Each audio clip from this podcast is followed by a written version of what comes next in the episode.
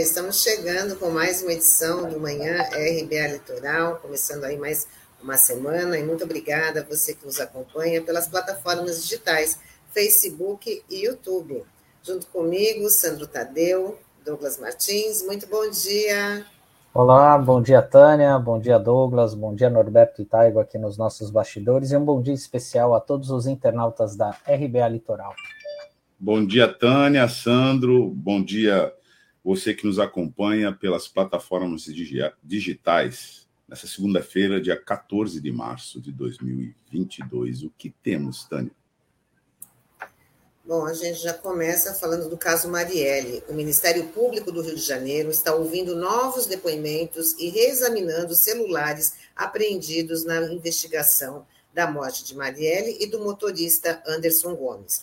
A informação foi dada pelo coordenador da GAECO, Bruno Gangoni. Segundo ele, com novas tecnologias, será possível recuperar as mensagens dos aparelhos. O crime aconteceu há quatro anos e a sociedade espera aí por uma resposta, né?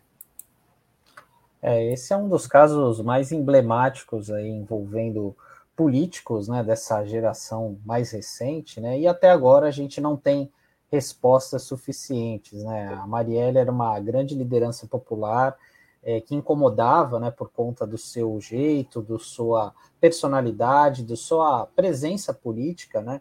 Ali como como vereador no Rio de Janeiro, que é uma cidade bastante complicada, né, por uma série de questões que a gente vem observando aí, né, é, rachadinhas, enfim, né, é, poder muito ligado aos evangélicos, então realmente é algo milícias, então é uma série, uma composição ali é bem diversificada ali no poder do Rio de Janeiro, que é difícil da gente aqui de São Paulo entender às vezes alguns fenômenos, né?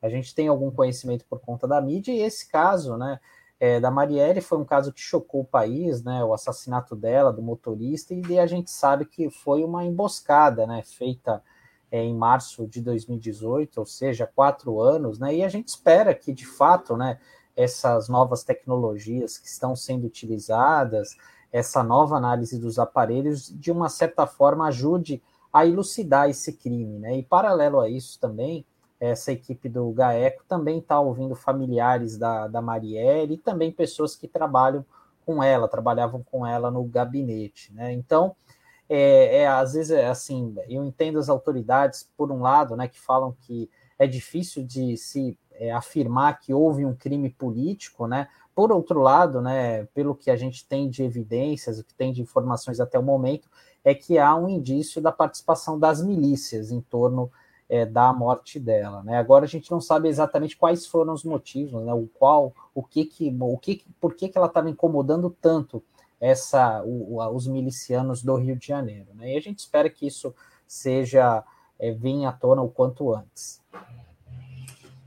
É, eu diria que o caso Marielle até aqui tem sido um descaso Marielle Anderson por conta da atuação institucional em torno dessa pauta e das pressões para que essa atuação tome essa ou aquela direção, no sentido de protelar as investigações para apurar essa verdade. Porque o que acontece é que os meios, as informações, os personagens, os métodos e todo o contexto é bem conhecido e vem sendo divulgado e analisado e informado durante esses quatro anos. Tem envolvimento institucional de diversa ordem. Tem os ministérios públicos federal, estadual, a gente tem o próprio Congresso Nacional envolvido nessa pauta, uma primeira tentativa de federalização da investigação do crime, sugerindo que o Ministério Público do Estado do Rio de Janeiro não teria isenção devida para é, encaminhar essa pauta. E aí houve uma discussão de que a falta de isenção poderia estar era no Ministério Público Federal mesmo, sob esse governo que a gente é, amarga desde 2018 no nosso país. Então, após quatro anos, não se sabe o básico. Quem mandou matar a Marielle? Se isso não é divulgado, né, a gente não chega aos motivos e nem consegue decifrar o enigma que está por trás das interdições nas investigações, que são caracterizadas por uma debilidade impressionante, injustificável, diante dos questionamentos que não são desse ou daquele personagem, da família ou dos familiares ou do, dos grupos de amigos, etc. Não, é um questionamento de uma nação inteira e é um questionamento também de âmbito das relações internacionais, das organizações de direitos humanos que acompanham esse caso. Veja só, houve o extravio de armas e munições tiradas da Polícia Federal para a execução desse crime, numa ação coordenada que implicou na desativação das câmeras de monitoramento na rua por todo o trajeto que Marielle e Anderson percorreram antes de morrer.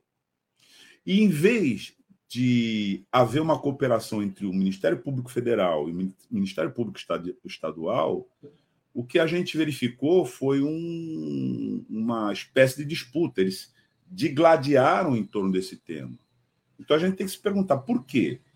Os dados solicitados pelo Ministério Público do Rio de Janeiro e Polícia Federal, é, nesse caso, eles não foram entregues. Mais especificamente, esses dados que foram pedidos pelo Ministério Público do Rio de Janeiro, é, até hoje, né, não foram entregues. Teve trocas de comando nas delegacias de homicídio, do Rio em torno disso, várias trocas desde que isso aconteceu, sem que se houvesse, sem que houvesse essa, essa resolução, vamos dizer assim.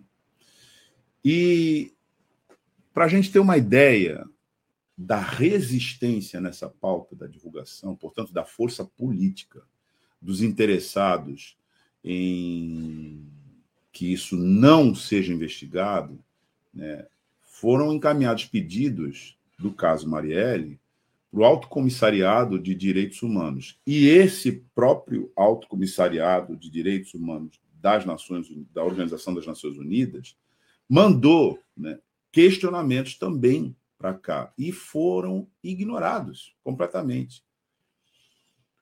Tudo isso é, se deu a partir de um primeiro momento é, do envolvimento, como eu disse antes, do Congresso Nacional através da comissão externa do Congresso que se envolveu na apuração desse caso. Ela já emitiu relatório, já houve um rol de questionamentos abertos, se criou o Instituto Marielle, que tem uma página na internet com 14 perguntas fundamentais sobre essa investigação e a coisa não anda. Então, a natureza desse crime é política, evidente que é uma natureza política, mas a gente sabe que, dentro desse contexto, essa conexão política hoje sobe até o mais alto nível institucional na República.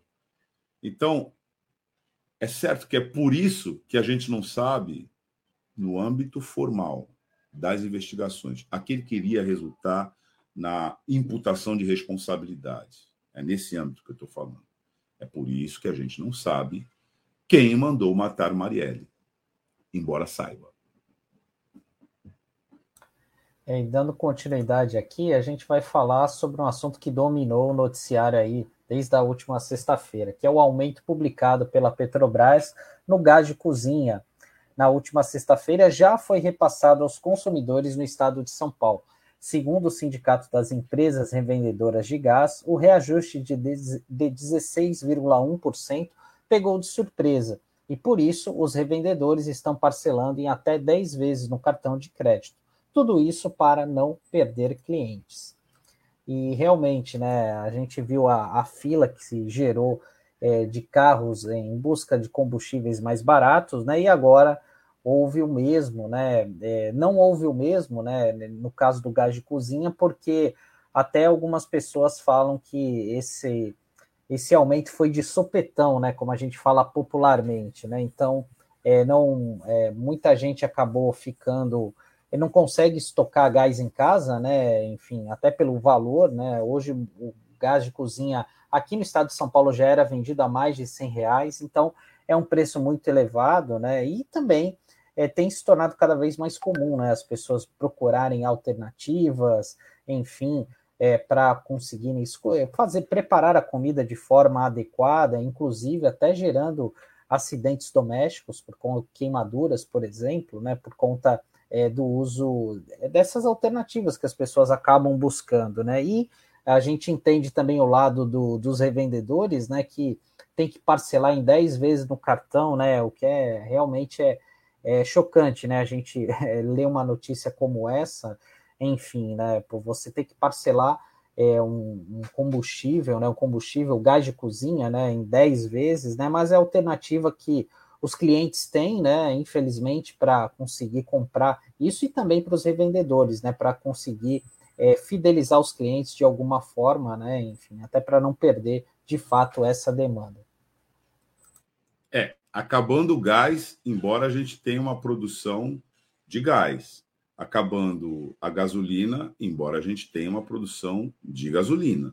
Acabando o diesel, embora a gente tenha uma produção de diesel. Por que acabando? Porque está ah, se exaurindo a possibilidade de se comprar e pagar por esses produtos fundamentais. E aí o que é impressionante é a indiferença né, do mercado, do assim chamado mercado, para as consequências catastróficas que isso está trazendo para a nossa economia. Os preços dos combustíveis, é, com essa escalada de reajuste, vão levar a uma volta da inflação é, nos parâmetros em que a gente não acompanhava há décadas. Desde o golpe de 2016, que teve a entrega do pré-sal as petrolíferas internacionais, a gente fala sempre disso aqui, né, como um, dos seus objetivos. A gente já trouxe é, Fábio Melo, Guilherme Estrela, vários especialistas nesse assunto, ou por vivência, ou porque são estudiosos, mas o fato é que, desde o começo, quando a gente vem veiculando é, o que, que significou essa política de paridade de importação para os preços dos combustíveis, todos eles adverte, adver, advertem né, reiteradamente que o consumidor, o país, vai pagar caríssimo por isso. Vai ficar de joelhos diante dos interesses desses investidores que, grande parte, também são internacionais, que arremataram a Petrobras, aliás, continua arrematando na Bacia das Almas, com essa política suicida né, que nós temos no nosso país hoje. O diesel subiu 24,9%, o gás de cozinha 16% e a gasolina 20, é, 18, 18,77%. E o gás chega a custar, esse final de semana já teve registros de venda a 145 reais em algumas localidades no país. Não tem como você pagar isso. Situação insustentável. O governo resmungou, teve uma bravata do presidente, alguma coisa nessa linha, para na sequência ele se colocar na sua posição, porque foi para isso que foi dado o golpe e é disso que se trata de colocar o país na figura do presidente da República de joelhos diante dos interesses desses acionistas que controlam hoje uma Petrobras totalmente retalhada, né, pilhada pela pirataria internacional. O Congresso Nacional está votando um fundo de controle de combustíveis. Isso está no Senado agora. Agora, a gente não se sabe que rumo que isso vai tomar, porque é uma questão fundamental dos compromissos assumidos com esses golpistas que não se mexa nos lucros deles vindos através da privatização da Petrobras. Então, o atual governo ele é responsável por essa situação que pune todos nós todos os dias. Nós estamos vendo aí com é, essa, esse descalabro né, no sistema de preços da Petrobras depois da paridade de importação. E essa é a prova mais enfática de que o mercado despreza a nação. A sua relação com a sociedade é apenas de exploração e indiferença diante das consequências catastróficas dessa política. Desde a privatização da BR Distribuidora, vamos lembrar aqui, né, ela foi substituída por uma miríade de empresas controladas pelas petrolíferas internacionais no nosso território. A BR Distribuidora é que operava né, em todo o território nacional um patrimônio né, nosso na distribuição de combustíveis. Isso hoje está sob controle né, externo. Então, a própria o próprio suprimento de combustíveis já não tem mais nada a ver com a soberania energética nacional. E lembrando apenas que o governo deu continuidade a essa orientação golpista de abandonar a política de construção de refinarias. É preciso reiterar isso, porque a questão era essa. O Guilherme Estrela já explicou isso várias vezes aqui. Se você tem um parque industrial de refino com a capacidade né, de autossuficiência de prospecção, que é a realidade do Brasil, e ele tão bem explicou aqui, você está praticamente imune às variações de preços internacionais, porque você consegue fazer o refino aqui. Um sistema né, que veio do golpe de 2016, com destruição do parque de refino aqui e repasse desse refino para o exterior, para controle das petrolíferas internacionais, a gente fica subordinado aos preços deles, que é o tal do preço de paridade de importação, que o Guilherme Estrela também explicou em várias edições aqui na nossa RBA Litoral.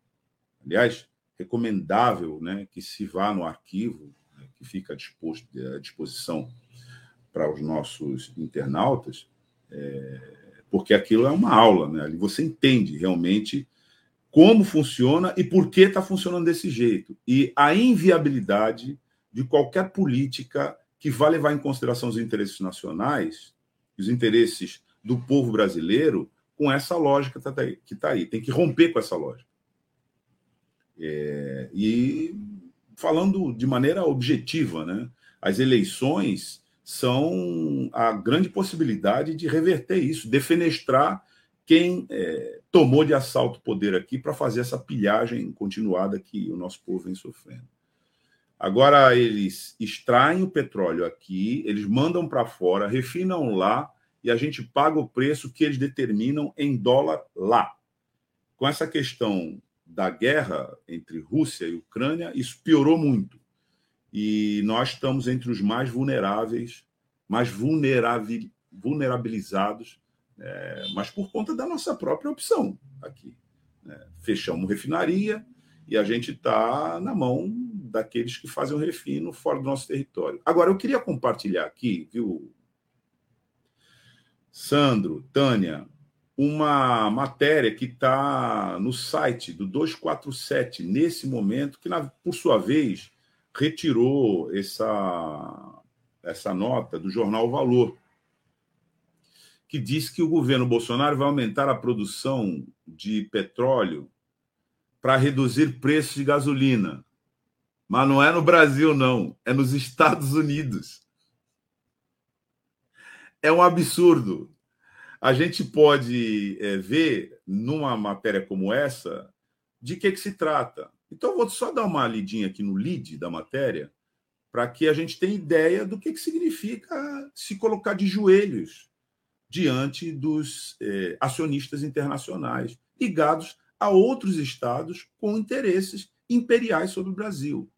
Diz o lead da matéria aqui: o governo dos Estados Unidos pediu e Jair Bolsonaro atendeu para ampliar a oferta de petróleo no mercado global e tentar reduzir os preços do barril após as sanções impostas contra a Rússia. O governo brasileiro vai ampliar a produção de petróleo no pré-sal no entanto, até agora, nenhuma medida foi tomada para romper com a política de preços da Petrobras imposta após o golpe de Estado de 2016 contra a ex-presidenta Dilma Rousseff, que está empobrecendo o Brasil e os brasileiros. Então, veja, essa matéria ela está é, nos informando, repito, é uma reprodução de uma matéria que está no jornal O Valor Econômico, mas nós estamos dando aqui o site do 247. que diz que o Brasil vai aumentar a produção de petróleo para colaborar com os Estados Unidos para segurar o preço, digamos assim, global, inclusive no mercado norte-americano. E nenhuma palavra sobre segurar o preço dos derivados de petróleo, sobretudo diesel e gasolina, aqui no Brasil. Aliás, minto, não é nenhuma palavra. Teve uma palavra. Né? A palavra é, foi do próprio presidente da República. Não tenho como interferir nisso. São as leis de mercado e vamos fazer o quê? Não dá para fazer nada. O que, que você acha disso, Tânia? O que, que você acha disso, Sandro? Vou deixar a palavra com o Sandro, porque, para mim, tudo que o Bolsonaro fala já perdeu a credibilidade, mas o Sandro consegue colocar de uma maneira aí melhor, né, Sandro? Ah, isso daí é a síntese do que é o governo Bolsonaro, né? Assim, tá servindo sempre aos interesses do lado de fora e a gente vira capacho aqui, né? Não tem o mínimo de liderança para defender aquilo que é nosso, né? Para defender os interesses dos brasileiros, né? Então é um resumo aqui educado sobre essa situação seria isso. Ô, Sandro, gostei do educado. Tem tudo a ver com o seu perfil, que você é um gentleman. É isso aí. Bom, gente, então hoje é segunda-feira, dia de conversar com o Sérgio Pardal, nosso colunista de Previdência Social, que ele vai continuar explicando sobre a média da vida toda. Vamos trazer o Pardal para conversar com a gente.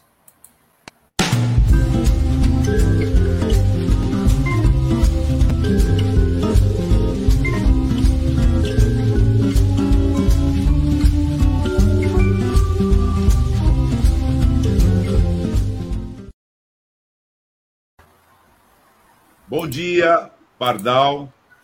Que é Bom dia, Pardal. Para receber você nessa segunda-feira com seu comentário. Mas vou desembarcar agora e deixar vocês aqui com o Pardal, a nossa audiência com os comentários do Pardal, é. para a gente se atualizar sobre a marcha da Previdência nesse contexto maluco né, que nós estamos vivendo aqui. Certo, Pardal? Bom dia, Tânia. Bom dia, Douglas, bom dia, Sandro, bom dia ao povo que nos assiste. É, as coisas não estão muito fáceis, não, viu, rapaz? O, o atropelo é bastante, né? O atropelo é geral. É, inclusive sobre a matéria que a gente vai levantar hoje. É, é eu só estou trazendo de volta a discussão da mesa da vida toda, porque o Supremo Tribunal Federal inventou um passa-moleque que até agora eu não consegui entender. Hoje não vou nem ocupar muito espaço, porque nós vamos dividir com esse gênio da medicina chamado Marcos Caseiro, que é um amigo assim de muito tempo. Bom, vamos lá.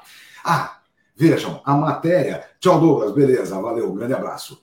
A matéria é tão importante, tão importante, que dia 31 de março, às 9 horas da manhã, tem uma assembleia lá no Sindicato dos Metalúrgicos que a gente vai participar. Então, quem quiser, 31 de março, 9 da manhã, nós vamos estar discutindo isso lá na Assembleia do Sindicato dos Metalúrgicos. Mas, mas vejam só o que, que aconteceu. Primeiro, rapidinho, vamos só lembrar é, o tema em si.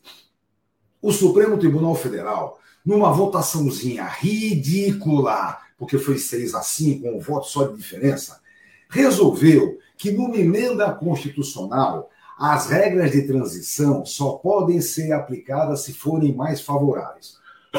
Perdão. Vou explicar. Como é que é o negócio? É simples. Eu, numa emenda constitucional, modifiquei o sistema previdenciário.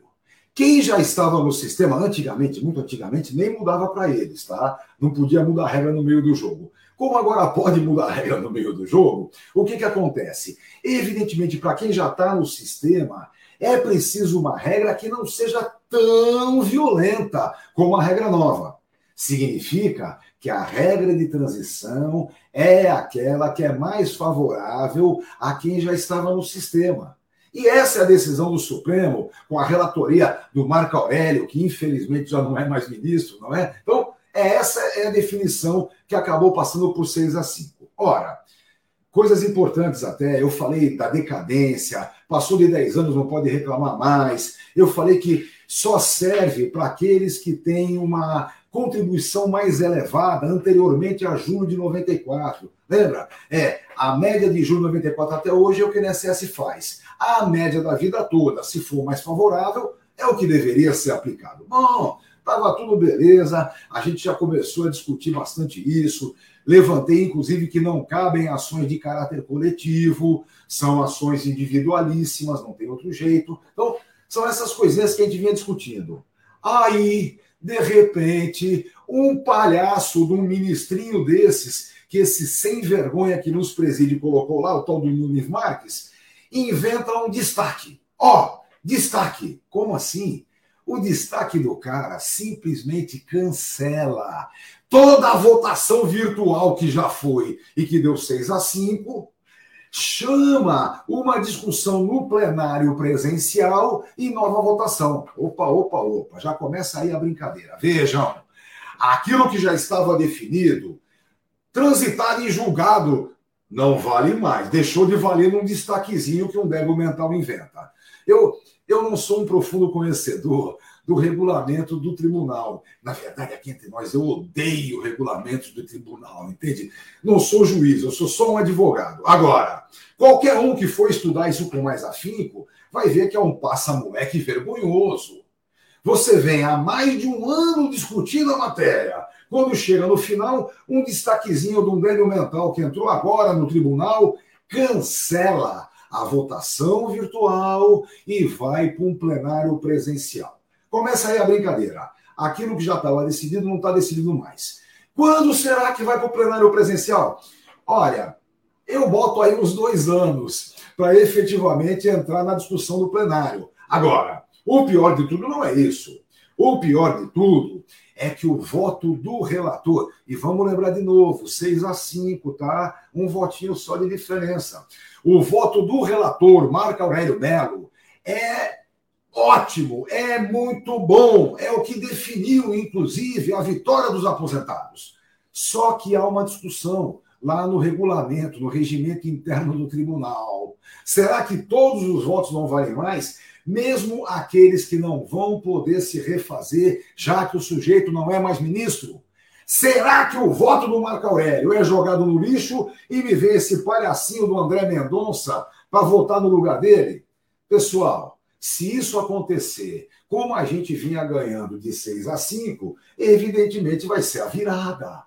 Nós vamos tomar pau de 6 a 5, cancelando o voto do ministro, ex-ministro agora, Marco Aurélio Melo. Bom, para vocês sentirem que uma barra é pesada, no primeiro momento, o tribunal, a assessoria de imprensa do tribunal, soltou aquelas maluquices deles lá, dizendo: ó, oh, é, segundo o regulamento, os votos todos são cancelados, está tudo zero a zero e vai esperar que chegue no plenário presencial para votar de novo.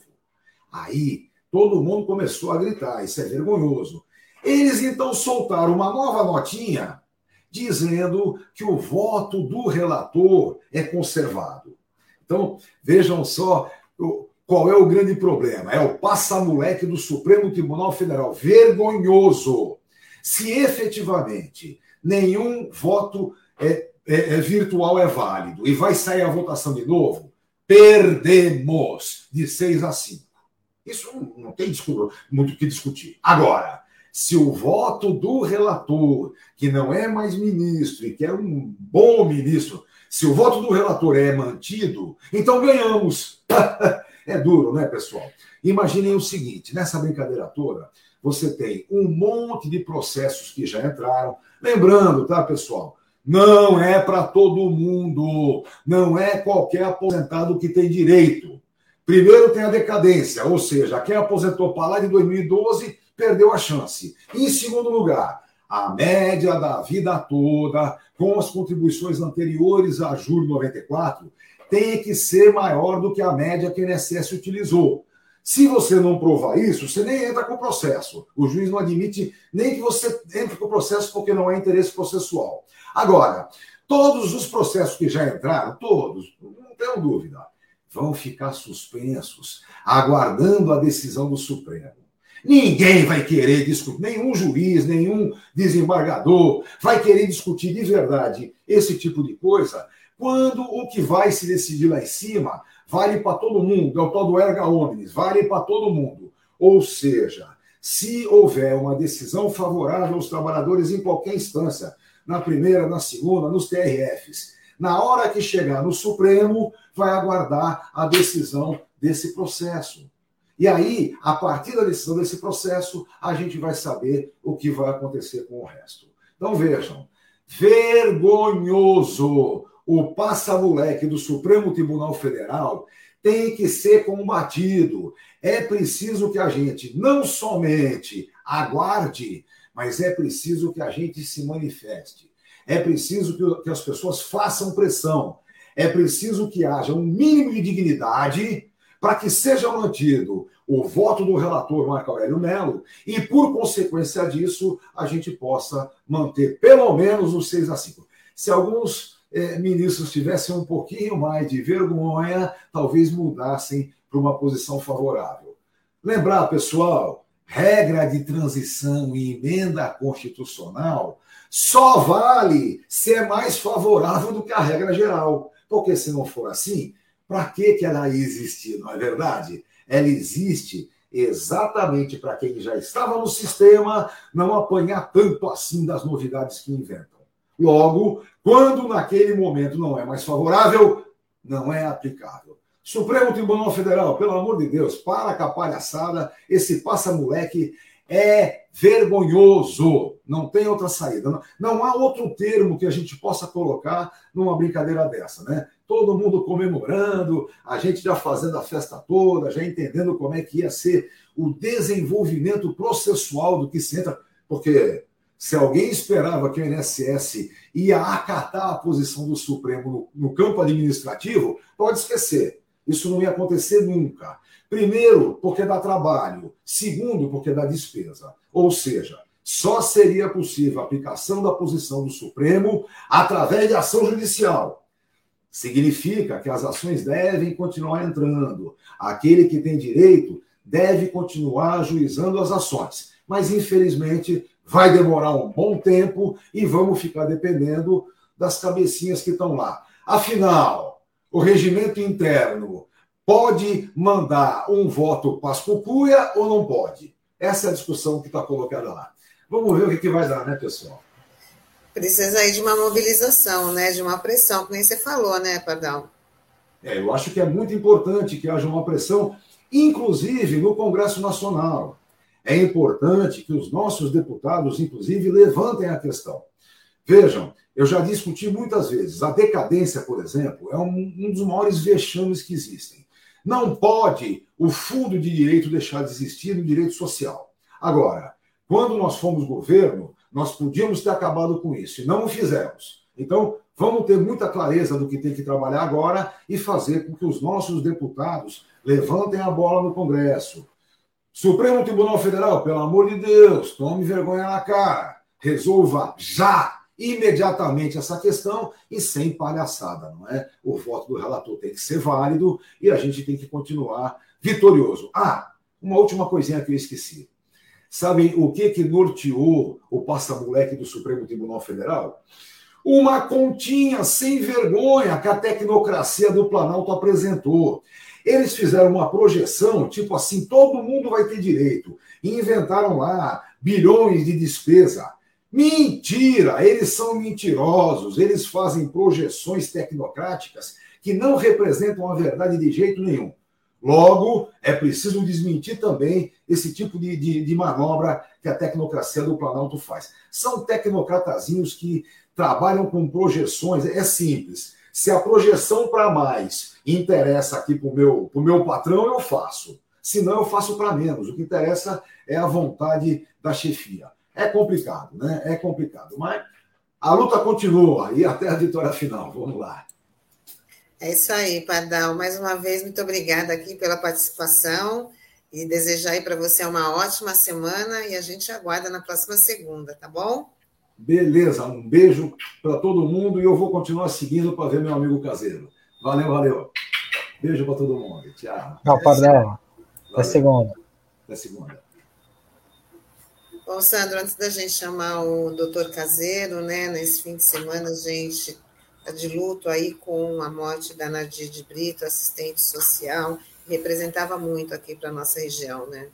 É verdade, a Nadir é, faleceu na, no último sábado, né, ela que era uma figura muito importante, né, uma, uma lutadora aí dos direitos sociais, direitos humanos aqui da nossa região, é, quem acompanhava a Câmara de Santos, ela trabalhou durante muito tempo né, com a vereadora Cassandra Nunes, do PT, ela, a Nadir, assistente social, fazia parte do Conselho Municipal da Criança e do Adolescente e também era uma das importantes lideranças do Fórum da Cidadania aqui de Santos, ela atuava na coordenação de planejamento ali. Na, na semana passada a gente tinha até pedido né, para os nossos internautas aqui mandar orações, energias positivas para Nadir, né, por conta do quadro de saúde delicado que ela estava, né, é, e ela também participou aqui da RBA Litoral num, em agosto do ano passado, no dia 27 de agosto do ano passado, ele esteve aqui conosco para falar sobre o Fórum Social da Baixada Santista,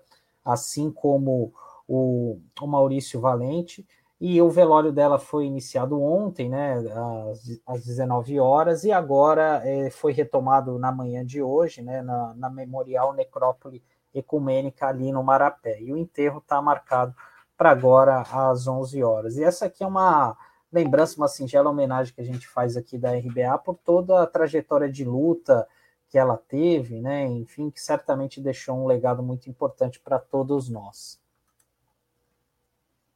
Verdade, Nadir presente. Nadir é, presente. E, e, uma outra perda importante, Tânia, que a gente teve nesse final de semana foi da professora Lisete Arelaro, é, de 76 anos. A Lisete, para quem não se recorda, ela disputou o governo de São Paulo pelo PSOL e ela era uma educadora muito importante.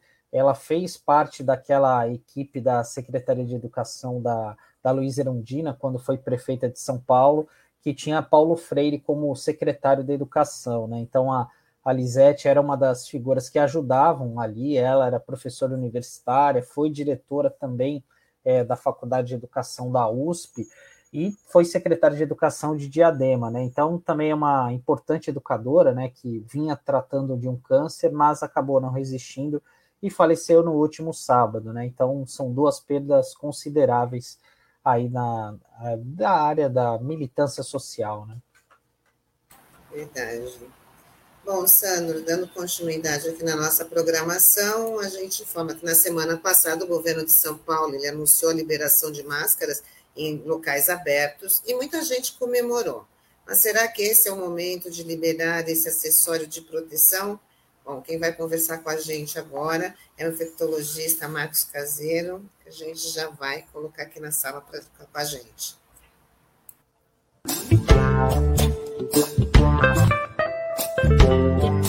Bom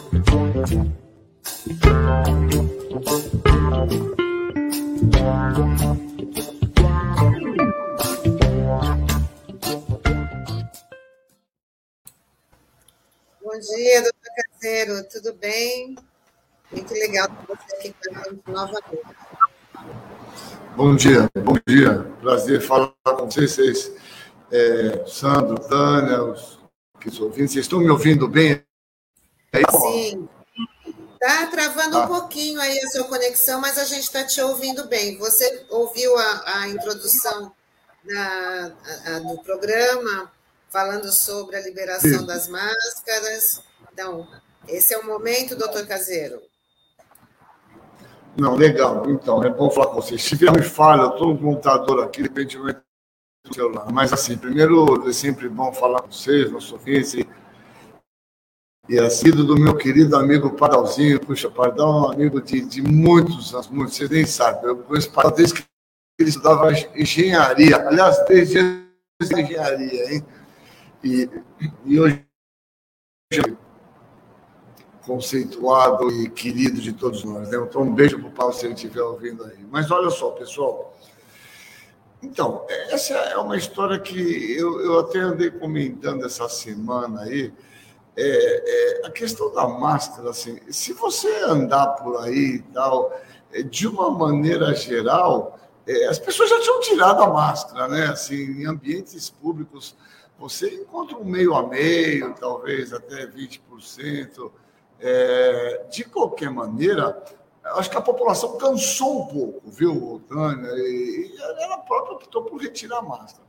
Veja, é, eu, eu acho que retirar máscara em ambiente é, arejado, é, na praia, andando, circulando, eu, eu, particularmente acho que esse, esse, eu acho que esse é o momento. Os nossos casos têm caído acentuadamente.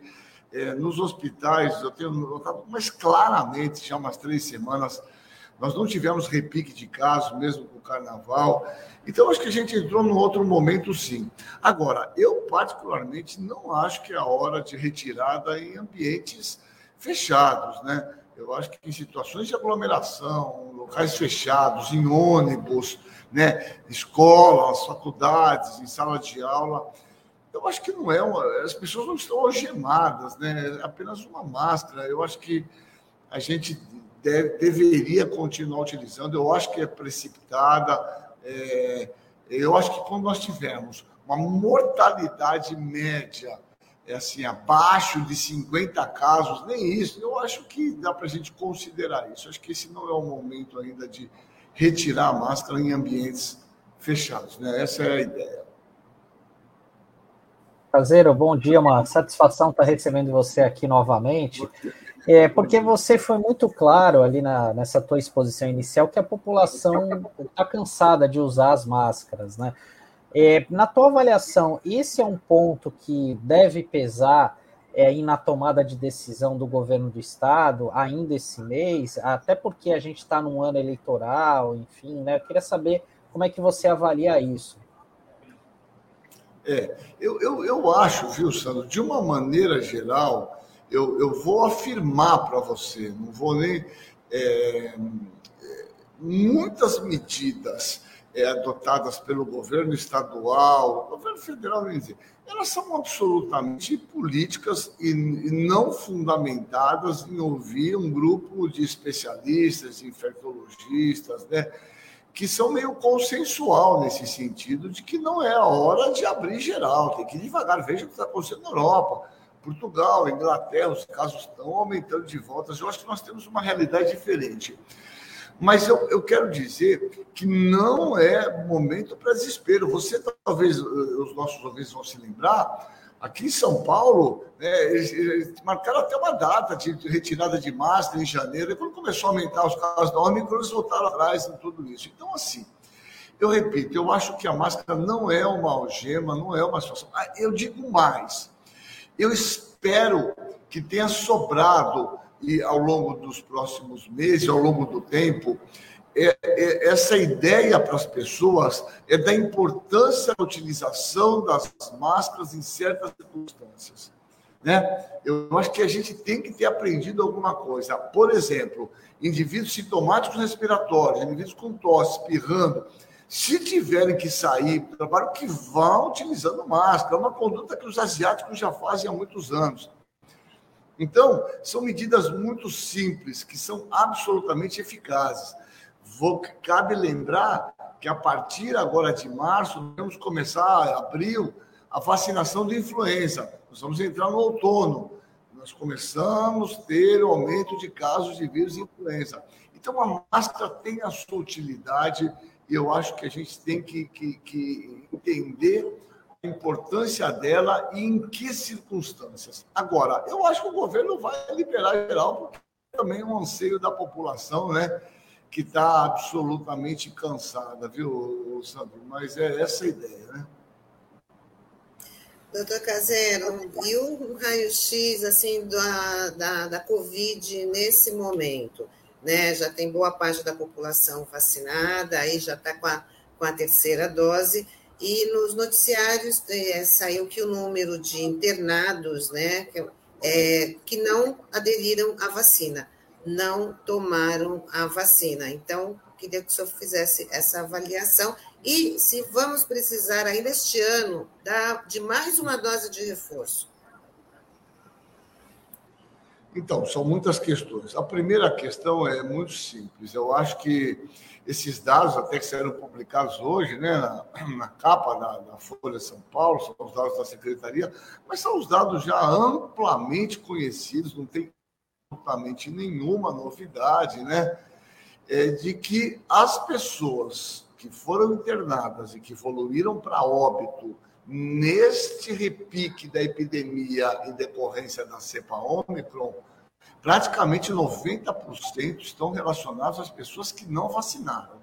Eu acho que aí é, é aquilo que a gente vem falando há mais de um ano contra esses negacionistas, que o nosso grande caminho para sair da pandemia era utilização de máscara, distanciamento social e vacina. Nós temos uma vacina que funciona e os dados são inequívocos, né? Inequívocos. Não é vacina experimental, não é nada disso. É uma vacina que passou por todos os procedimentos de pesquisa e foi aprovada. E os dados estão aí, né? É, eu sinto muito por aquelas pessoas que eventualmente vieram a falecer por negarem é a eficácia de uma coisa consagrada na história da medicina, que são as vacinas. E essa constatação é óbvia, acho que nós conversamos aqui.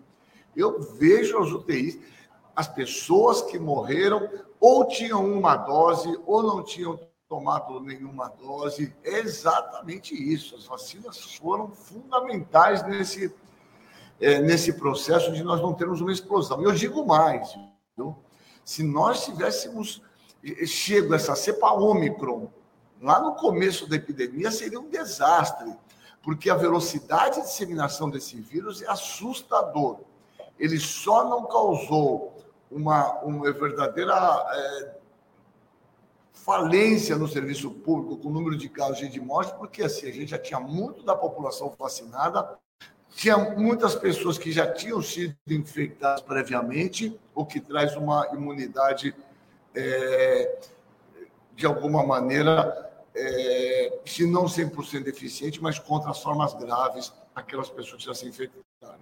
Então, isso é fundamental. Em relação a reforço, também eu acho que tivemos a oportunidade de falar aqui, é, nós temos gerados esses dados de imunização e, e, claramente, onde eu falei, já falo isso insistentemente, com dados, dados nossos, gerados aqui no estudo no hospital. Pessoas acima de 60 anos, né? Os anticorpos caem são muito baixos. O reforço era absolutamente necessário com uma terceira dose. Eu acho que é essa a discussão. Primeiro o reforço com a segunda dose, e depois eu estou afirmando aqui que é necessário esse reforço é, com a terceira dose para essa população que foi feito, né? Principalmente nessa população mais vulnerável.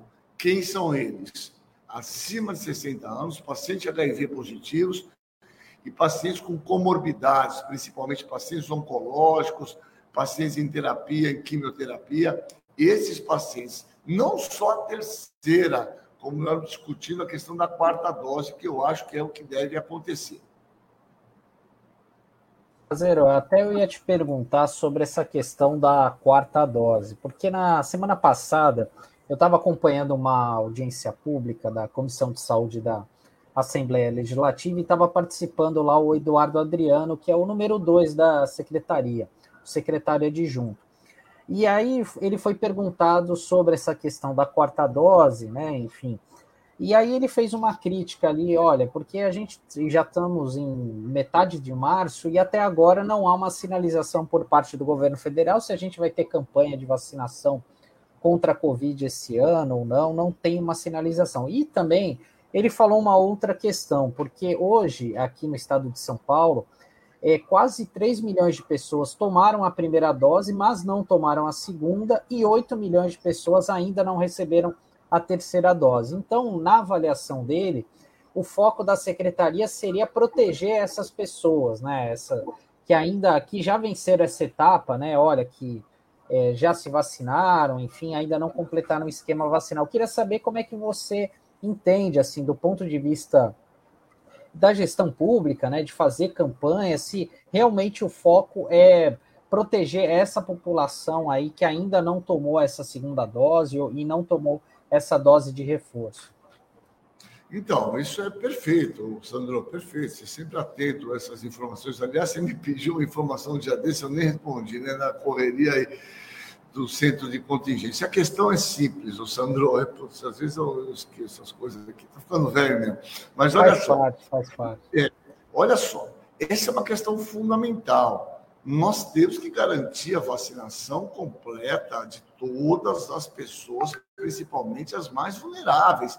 E para isso precisa campanha, para isso precisa a utilização da saúde da família, é, para isso precisa a participação de toda a comunidade para que garanta a vacinação nessas pessoas minimamente aquilo que já está determinado. Nós já conversamos também, de alguma maneira, é importante que a população já saiba, que a quarta dose já foi liberada para as pessoas né, com comorbidade. O Ministério já lançou isso lá em 20 de, de dezembro, essa informação. Agora, eu, eu falei no começo, uma grande quantidade de pessoas que foram internadas, evoluíram para óbito, tinha uma dose só. É importante elas entenderem que o reforço é absolutamente necessário. Eu acho que é isso que você está falando, está correto. A gente precisa fazer um grande movimento no sentido de garantir a vacinação dessa população. Eu não sei se você já viu ou também sabe, são duas informações. A primeira, a vacina, né? Ela é coordenada pelo Programa Nacional de Imunização, PNI. Então, quem determina as vacinas a ser tomadas, com que frequência é o Programa Nacional, o governo federal determina, compra as vacinas e distribui. O Estado distribui, o município executa. Então, veja só, eu ouvi esses dias, não sei se você leu essa reportagem, né? Que uma das questões que o próprio governo, é, uma orientação ao, a esse presidente aí, que, que ele comece a mudar o discurso no sentido de que uma das questões que ele bateu muito forte, que foi contra as vacinas, isso tem jogado muito contra ele, porque 80% da população foi vacinada, né? E eles já estão com o discurso assim: quem comprou a vacina? A vacina não foi nós que compramos, tal. Então já estão mudando um pouco esse discurso. Então, nesse sentido, eu não tenho dúvida em te afirmar que certamente os dados são inequívocos do meu ponto de vista. Eu acho que tem que ter o reforço e principalmente nas pessoas mais vulneráveis, né? Acima de 60 anos, veja, o nosso dado aqui é impressionante é, depois de duas doses, 80% das pessoas não faziam nem anticorpo nos dados de 1.600 trabalhadores aqui do hospital. É evidente que você tem imunidade celular, que hoje parece que ela tem um peso muito grande, a gente não está falando para a imunidade celular, não é que não estava olhando. É, testes de imunidade celular são muito mais complicados do que dosar anticorpos no sangue. Então, né, eles falam, ah, gente não. Não, não. Quem tem tecnologia para fazer teste no celular? São poucos centros que conseguem pesquisar isso, né? Mas parece que ela tem um peso muito forte, né? E não só a imunidade moral, e sim a imunidade celular. Mas no frigir dos ovos, o que eu quero dizer é muito simples. Eu acho que nós precisaremos da quarta dose, que o governo já lançou essa portaria em dezembro para aqueles grupos que nós falamos, né, mais vulneráveis, eu acho que certamente eles devem lançar em breve uma portaria ou uma determinação no sentido de se vacinar é, essas pessoas, principalmente acima de 60 anos, que eu acho que são é, imprescindível a vacinação nessa faixa etária, viu, Sam? Bom, doutor Caseiro, é, eu queria passar da Covid para um inimigo da gente aqui que ronda sempre, que é o mosquito da dengue né, o Aedes aegypti. Então, eu queria saber como é que a gente está nesse momento em relação aos casos de, de dengue, de chikungunya, da zika. Olha, é interessante, viu? É legal, viu, Tânia? É, é, ainda que isso tenha uma importância fundamental, em relação aos vetores, é, nós temos observado uma, uma grande percentagem é, de indivíduos com queixa, obviamente, de aumento de picada por conta desses vetores. Agora, surpreendentemente, é, nós não temos observado um aumento muito acentuado de casos sintomáticos, né? É, ou com sintomas importantes, como nós tivemos, por exemplo, em chikungunya no ano passado. Esse é um dado bastante interessante. A pergunta é: será que não está tendo ou será que nós não estamos pesquisando de uma forma adequada? E é importante esse dado porque as síndromes é, infecciosas agudas elas são muito semelhantes, né? Se você pegar a questão da dor no corpo, da febre, o que muda para uma doença respiratória e para dengue chikungunya é o fato de não ter tosse. Quer dizer, sintomas respiratórios associados à febre, ou sintomas, faz a gente pensar em né, Covid, influenza. Não ter sintomas respiratórios e ter febre dor no corpo faz a gente pensar mais nessas outras duas, principalmente a chikungunya dengue mas nós não estamos observando, apesar da elevada quantidade de vetores que nós temos na nossa cidade, é muito comum por causa do calor, de chuva, nós não estamos observando um aumento acentuado dessas doenças. Importante relembrar que, ainda que ela seja uma doença que leva a um absenteísmo importante, as pessoas deixam de trabalhar, ficam muito mal, felizmente a mortalidade por dengue e por chikungunya são infinitamente menores do que a mortalidade para o Covid, né?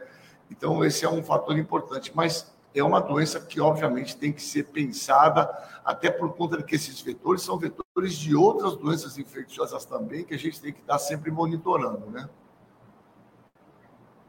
Caseiro, você falou do caso da dengue, chikungunya, né? Enfim, é, pelo que você tem notado com a diminuição de casos de Covid, tem alguma outra doença infecciosa aí que tem crescido aqui na região, ainda que não tenha ganhado os holofotes aí da imprensa, enfim, mas você tem alguma informação a respeito disso? Olha, é, na verdade, nós temos um grupo de doenças né, que obedecem a uma característica de sazonalidade. Né? E entre elas, nesse período, aumentou, vi dezenas de casos, muitos casos, que foi de leptospirose. Né?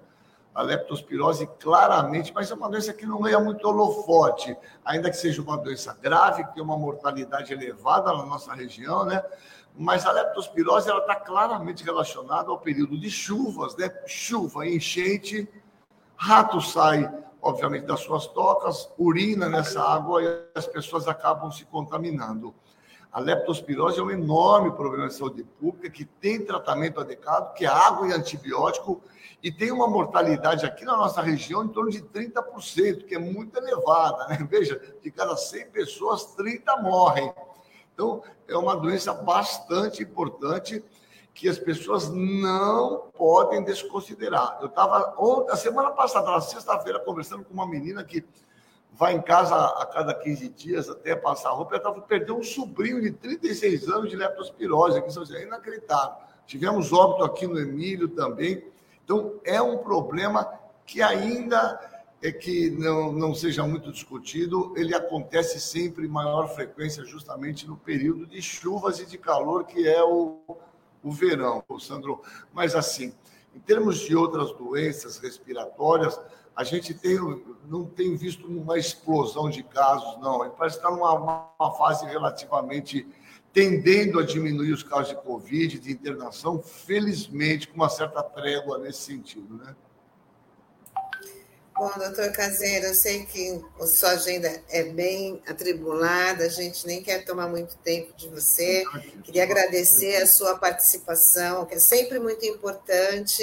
Né? A gente faz questão de, de trazer sempre aqui para dar, para compartilhar as informações com os nossos internautas e já falar que até uma próxima oportunidade. Muito obrigada legal, pela legal. participação. Legal. Daniel, prazer estar aqui, estar sempre aqui para os nossos ouvintes, prazer estar sempre vendo o Sandro aí também, pelo grande jornalismo que vocês fazem. Ô, Tânia, não tenho te encontrado mais subindo aí da Porchat, hein? É que eu estou indo dia de semana. É que eu estou indo ah, dia de tá semana. Aí, tá aí. Eu só corro no domingo, eu sou corredor de domingo. Mas, assim, façam atividade física, pensem na saúde. Saúde não é doença, saúde é preciso que a gente se alimente de uma maneira legal e faça atividades físicas mínimas, duas vezes por semana. Isso é o um milagre da vida. Então, eu insisto que todo mundo tem um tempinho que pode se dedicar a fazer atividade física e manter uma boa saúde. Então, fiquem bem, continuem usando máscara em ambientes fechados e aqueles que se não vacinaram completamente, por favor, se vacinem. Os dados são é, é, impressionantes, né? E é isso aí. Um abraço ao meu querido Pardalzinho. É, sempre legal estar tá vendo esse cara que me recrutou aos 16 anos para a política e até hoje nunca mais saí dessa, dessa, dessa Olha paixão. Que bacana. Um abraço a todos vocês. Fiquem Obrigada, bem. doutor Caseiro. Até a próxima, tá? Tchau, tchau. Tchau, Caseiro. Até a próxima. Bom, Sandro, é hoje, segunda-feira, também é dia de arte bancada. Vamos ver quem que vai participar do programa que começa às 5 e meia da tarde. Hoje é Ana Cláudia Mayumi, que vai falar de projetos esportivos que visam empoderar mulheres através do esporte. Olha com um assunto interessante, comandado pelo Donald Verônico, que também tem a Camila Dantas e o Átila Alvarenga. Então, lembrando que o Arte Bancada começa às 5 e meia da tarde, toda segunda-feira. Então, não percam, aqui na RBA Litoral. E com isso a gente vai se despedindo da edição de hoje do Manhã RBA Litoral, edição desse dia 14 de março, e a gente está de volta amanhã. Obrigada aí pela companhia, pela interação, e a gente se vê amanhã. Tchau, tchau. É isso aí, Tânia. Agradecer a participação, a interação de todos. E só para fechar, Tânia, tem um lembrete que hoje vai ter a, uma homenagem na Câmara Municipal, né, da entrega do título de honra mérito Brás Cubas a Djamila Ribeiro, escritora acadêmica, né?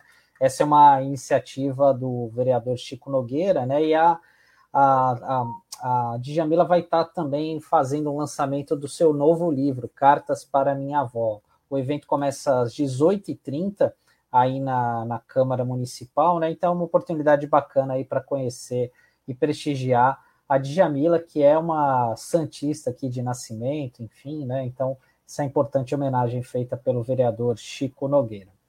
E é isso, pessoal. Amanhã a gente se vê e fala melhor, tá bom? Tchau, tchau. Tchau, tchau.